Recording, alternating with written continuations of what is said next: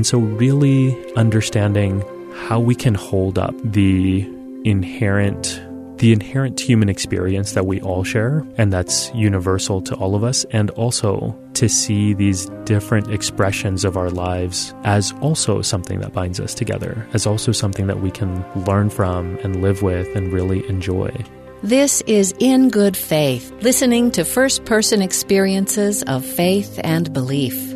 This week on In Good Faith, producer Heather Bigley speaks with Simran Jeet Singh, author of The Light We Give How Sikh Wisdom Can Transform Your Life.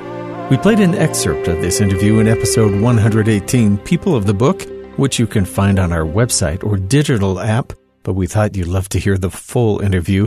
Simran is a visiting professor of history and religion at Union Theological Seminary in New York City, and Heather caught up with him when he spoke at BYU Law School's Religious Freedom Annual Review in June of 2022. I initially, and, and in so many ways over my life, have actually thought about writing a resource for people to learn about my faith because very few people know about the Sikh tradition. Yeah. Uh, you know, it's the world's fifth largest, and about 70% of Americans have never heard of it. There really is a need, and it's something that I have wanted to do and do in other ways. But as I started writing this book, I shifted course and vision in thinking about what it takes to actually open people up. And I think the, the challenge that I'm finding in today's world is we have a lot of information. We have more knowledge than ever before at our fingertips. We're the most educated society in human history and look at where we are. There's still so many problems. And and so what I've learned and actually what's what's changed for me over the years has been learning that people's behaviors don't change until they are personally invested and, and they personally care. And and a lot of that shift happens through storytelling. You know, you develop a connection with someone, you hear their story, you understand where they're coming from. And then all of a sudden, you care more about doing right by them. And you're also more interested in learning about who they are and where they come from in a lot of ways it's it's counterintuitive to how I understood my place in the society growing up uh, and what the solutions were. And in some ways, it's it's trying to take what I've learned along the way and blend it together so that it's accessible, it creates empathy, and also provides the kind of information that people would benefit from. The experience of 9/11 is foundational to your story. Mm-hmm. Is that an even more difficult ask for a majority white Christian audience potentially who has very strong feelings of 9 11. What are you hoping to achieve with that story, and how are you hoping that will impact people? One of the things I've learned in my life is that we all encounter similar experiences, we all encounter similar moments, and then there are some cultural moments that we all encounter together. And our experiences of them can be different and they can all be true. And I think that's true for so much of life that we each have our own individual lives. And sometimes the challenge is really being able to recognize the truth in other people's experiences too. So, one of the opportunities I think with sharing my experience of what 9 11 meant for me and the aftermath of how it impacted my life, and I mean, it really shaped my, my personal life and my career it also shaped a lot of my understanding of the world. I think in sharing some of those perspectives, there is an opening, especially with fellow Americans, because in some ways they might not expect it, but so much of my experience is similar to them. I was born and raised in this country. I watched the Twin Towers go down, and I felt attacked as an American, just like everyone else around me. And I think that creates a point of connection for people to say, hey, he is in so many ways, he is one of us in a way that is surprising to me and opens me up to a different kind of experience. And then that opening gives the opportunity to say, hey, that's true. And also let me tell you about what that moment meant for me that's very different, probably, from what it meant for you. But by that point, there's already that connection. People see me, they understand me, and then they're ready to go on the journey with me where I say, let me just tell you my story. And it's not a story where I bring in a lot of judgment it's not oppositional or divisive. It's just it's just a personal story. My story is my own personal story, and I don't have to try and speak for an entire community, right, or multiple communities who have have dealt with um, Islamophobia in in their own unique ways and have come up with their own unique responses to it. When we read a memoir from someone from a minoritized community, we then expect I'm going to learn everything about that community, right, right. right? And that is a psychological toll. And that's a difficulty. I think of the story you told about your daughter watching you at the airport It can be, and I think for a lot of people it is, and, and even to me to some degree, it can be difficult to to open yourself up to the world, not just because it creates vulnerability, but because there's a lot of emotional and psychological effort that you put into that. And I know this isn't true for everyone, but it, it has been true for me. From childhood, I have experienced the sharing of my own story as an opportunity and not a burden. And I think that's part of how my parents saw it. You know, it, when we were younger, it was very much a simplistic view of racism that if people just knew who we were, that we wouldn't be attacked or unsafe. My thinking on and understanding of racism has evolved over the years, but that element of it, the educational piece, dealing with ignorance, creating compassion, it still feels very important to the project of, of building a more cohesive society and, and building relationships across difference. And so, yes, th- there's a lot of work that goes into that. There's a lot of care, but it's also, I find it incredibly rewarding and I take energy out of it rather than feeling exhausted by it. One aspect of it for me is that it is exciting to realize that you can change people's perceptions in a single interaction. Not many people have that opportunity. And by virtue of who I am and what my life has been like, I really can change people's perceptions. That, that feels like a privilege and a responsibility at the same time. I'm reminded then of one of the stories that I think is central the story of one of the gurus who stands up and says, I'm going to stand alongside this other community, and then is taken and imprisoned and tortured and, and executed. And you tell versions of that story multiple times here. Why that story? What is so important about that story for your own faith life? What are you hoping a general readership is going to get from that story? That story of Guru Tegh Bahadur being approached by people who are being persecuted, who are different from him, who practice a different religion, uh, and actually very directly there's disagreement about some of their theological worldviews and some of their social practices. And even then, when they approach him, Guru Tegh Bahadur agrees to stand up for them and their right to practice and be who they are. One of the reasons that that story has so much resonance for me is that as a child and even now, you hear people talk about how we should live and what they should do. But it's really rare to find someone who, uh, when push comes to shove and real sacrifice is required, they're still willing to live by that principle. You know, there's something about in that example of integrity that really speaks to me, of being authentic to who you are and being so clear that you're willing to put your life on the line for it. And it doesn't mean to me that you have to die or become a martyr to a cause. But what it means is that we have to have the clarity of vision and the unconditional love for these principles and for one another that we really are able to see our humanity through our difference. Part of the, the force of that story for me is in a society where we are constantly talking about identity and difference, whether it's on the basis of race or gender or religion or sexual orientation. I mean, we're just so wrapped up in our senses of identity and so focused on our differences that it gets really hard to look beyond them and see what's really at our core as human beings. And so that story to me, it's been a compass um, when I am trying to make decisions and I'm feeling some pull of do what's best for you or what feels best for you and you know, that happens all the time because we're humans and, and we're always thinking about our self interest and our safety. And to then have an example that reminds me here is how you can live by your principles. And here is a way to make decisions that will make you feel whole. Like it's it's just so rare to see that in human history. So that example has always been super powerful for me. In our culture today, we use this term ally and here's an ally. here's yeah, here's yeah, exactly. an example of what an ally is. In the past, when I've heard that term, what does that entail? What does that really mean?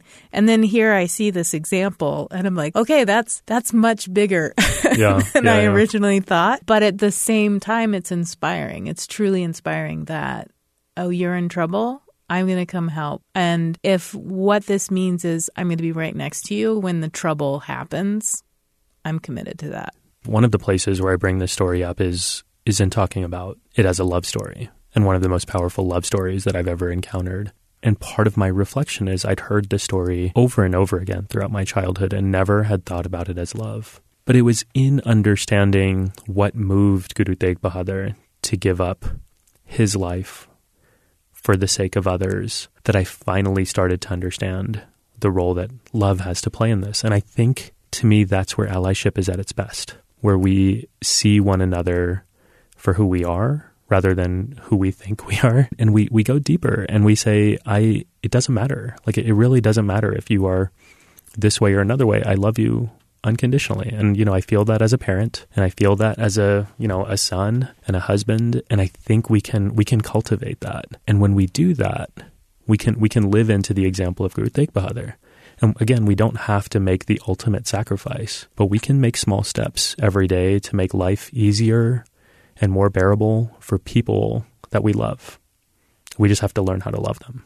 Seems like you had an incredible childhood with incredibly loving and in some ways, I don't want to use the term demanding, but that your parents had high expectations for you of how you were going to represent your community, but also how you were going to engage with others. One of the funny things about my understanding of my parents um, that I didn't really question until I had kids of my own was I I just assumed that they had it figured out, like that they knew that they knew what they were doing, uh, and that there was maybe some kind of manual or something. And I mean, there are books and articles and all that stuff, but I'm I'm learning now that you kind of figure out parenting on the fly. And so so then the question becomes, what do you prioritize uh, for your for your kids? And what I've learned from them, and and what I've learned through a lot of people that I admire, culturally, it's so easy to get wrapped up in different versions and ideas of what success means.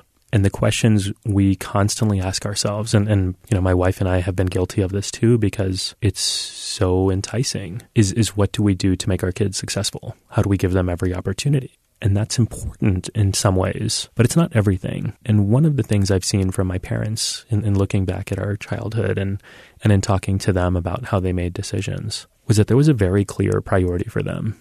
And that priority was we want you to be happy. And I think ultimately that's what every parent wants. But the path to get there can be really circuitous or tumultuous or complicated. And that's where the success comes in, right? If you are successful against this standard, yeah, then then your chances at happiness will be so much more, right? Exactly. Yeah, it's like there are people who have reached all sorts of levels professionally in every industry. They're not necessarily happy. No. Right? That's not what gives you happiness. And it's something you learn over your lifetime. Like, even myself right now, I'm getting close to 40. And everyone has told me my whole life, like, wealth won't make you happy, professional success won't make you happy. And like, I've known that to some degree. You learn that through your own journey and your own process. Well, my parents were very clear, and, and we're trying to be very clear with our daughters that like everything else is icing. You focus on making yourself whole. And part of that, I think, comes with the experience of being minoritized or racialized in this country. And I think anybody who is on the margins of society would understand this that from a young age and pretty early on, you have to learn how to overlook people's perceptions of you and really understand your dignity and your worth from within. And learning to do that for me, it was particularly through the experiences of racism and xenophobia. But we all have our own experiences of this. Learning to do that gave me the the awareness and the self confidence to say, I am who I am. I'm going to be who I'm going to be, and I'm going to live by that. And if people don't get that, and if they have assumptions about me or challenges or difficulty, that's their problem. And I don't need to be so wrapped up in making them happy because my happiness won't won't come from theirs that to me has been a really important lesson uh, from my parents' approach in being both ambitious and having high expectations and understanding that those ambitious and high expectations are not tied to you know normative understandings of what success means. It's it's all tied to each individual's internal happiness. And one of the things that they did and uh, maybe I can find it in the book is you seem to know from a very young age this first verse yeah. in the sacred scriptures. And I'm fascinated by that and how that becomes a through line in the memoir. Hmm. What is that first text? Would you mind sharing it with us? The initial composition in Sikh scripture, and it appears multiple times, uh, is essentially a list of qualities. They're, they're like synonyms for the divine. I'll recite them for you and I can talk through their meanings and then what they've meant to me. So it's called the Mool Mantar, which is essentially the, the root or the core formula. Many have suggested that this is the essence of Sikh teachings. Ik Onkar, Satnam, Karta Purakh, Nirpo, Nirvair, Kalmurat, Ajuni, Sapang, Gurprasad. Those are the original terms, and they're essentially a list of qualities. You know, Ik Onkar, the first, uh, refers to the the unity of a divine force, oneness. The second term, Satnam, refers to the truth. The divine is truth. The third, Karta Purakh, is the divine is creative, and it goes on fearless, without hate or enmity, unborn, self created, undying, and, and effectively, at the end, realized through the grace of the Guru for me as a child, and this is how I've taught it to my girls too, it's you learn it as a set of words, and you, you initially don't even know what they mean. And over time, I'd come to understand the meanings, and I would say, okay, this is our conception of what God looks like. God is these things. And that was cool too, right? Like that was helpful to me in creating a base of what I would now call theology. But the real force of it came in understanding. One day my dad came to me and he said, Well, what does it matter that God is one?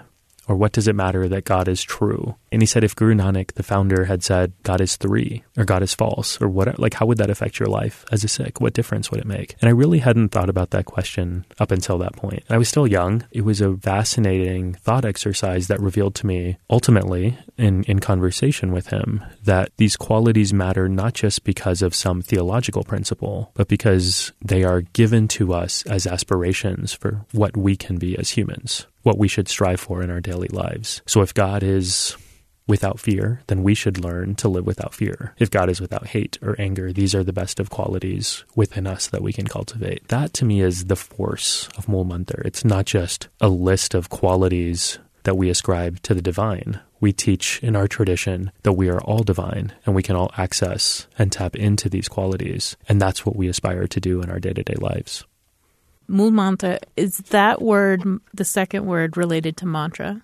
It is, yes. Which means prayer.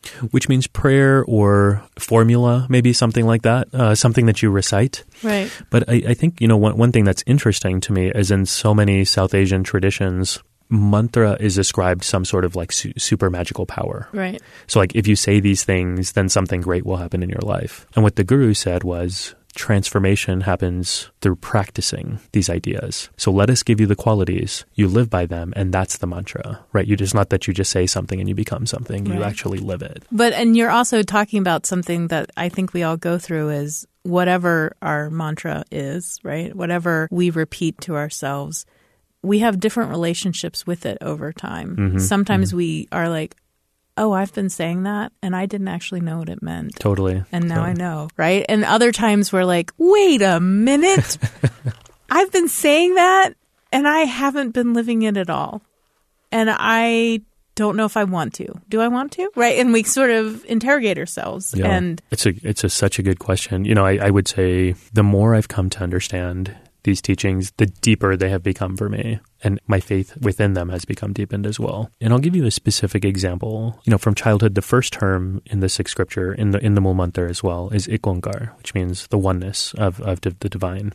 In many ways, it's a really simple idea. I teach it to my to my kids, four and six years old. They get it. I understood it when I was a kid. And the way you articulate that is Vaheguru, which is a word we use for the divine. Vaheguru is in everyone, equally in their heart, and so for a long time, I think I sort of took that idea for granted. And it gave me a baseline understanding of our shared humanity, and my commitment to equality and justice was really born out of that. But I had never really dug into what does it mean to live with oneness as it pertains to your inner being. I remember I was in college when I came across a text. I started studying it from the Sikh scripture called Asa Ki for the first time. And it talks a lot about oneness as opposed to duality. And I'd never really thought about the dualities of our daily lives. It's very pointed about living with hypocrisy. You know, you live one thing and you say something else. Like one of the lines in there, it says, You're planting poison, but you expect nectar. Like what, what, what are you doing? Like it makes no sense. So in, in some ways, like this text opened up to me the dichotomies that we live into. What, what do you do versus what you say? And within this text itself, it says lovers aren't ones who are divided. They're they're constantly immersed in love. Like there's a wholeness to that, and like you can think about your relationship with your loved ones, and, and you can see how that is. Right? You do what you say, and you say what you do because you care.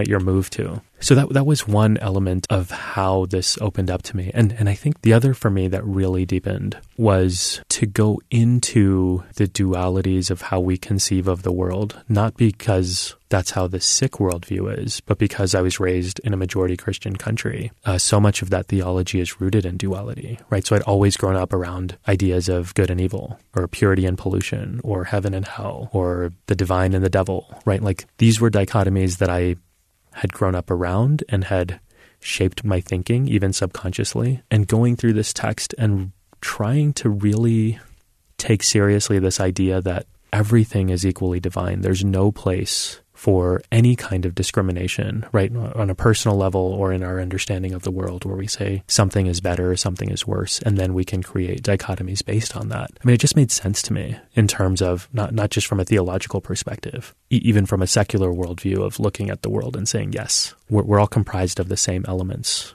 And, and, and the whole world is made up of the same atoms. So to really say something is good and so, I mean, it's, it's arbitrary and it's based on our, you know, conceptions of and, and our experiences of power. And that's what creates suffering, and we don't have to live that way. So it's it's a long way of answering the question, but I'm just thinking through those really powerful moments for me where I took seriously this idea and then explored what it would look like in a way that I hadn't really considered before. That makes me think of gardening. This is a weed and this is a flower. Who decided that? Yeah. and it has a lot to do with colonialism and it has a lot to do with again power who was who was making the decisions and you know. Yeah, I mean if you if you really think about it, like even if you think about beauty standards right. in the West, like who decided or that in, this is what or in India. I was in India briefly and like the the whitening creams, right? Yeah, that are exactly. On sale there. You're just like, wow, that's intense, yeah, right? very intense. So yeah, Yeah. it's it's also arbitrary, and Right. we we don't really think to question it. But I think if we do, we would come back to the core and say it's all good, it's all beautiful, like everything is worth celebrating. And I, I that's that's how I hope to live. I'm going to just ask you one more question because it, I think it connects to the Ikankar, if I'm saying that correctly. And it's a sort of progression of thought that you chart for us, which is, you know, there's a, a time when I thought, we're the same and thus I love you. Hmm. And then you get to a point where you're like, no, we're different. And I still am going to love you. Can you walk us through that transition in your thought? This is an interesting reflection for for anyone who thinks about relationships across faith difference in particular, but really across any difference, because I think for so long uh, our model has been to say your differences don't matter. What binds us together is is our deeper humanity, and you know we we can sort of trace some of the history of that, right? Like if we look at the civil rights movement and Dr. King's speech about one day his four ch- little children will be judged not by the color of their skin, but by the content of their character. Like it's a beautiful vision.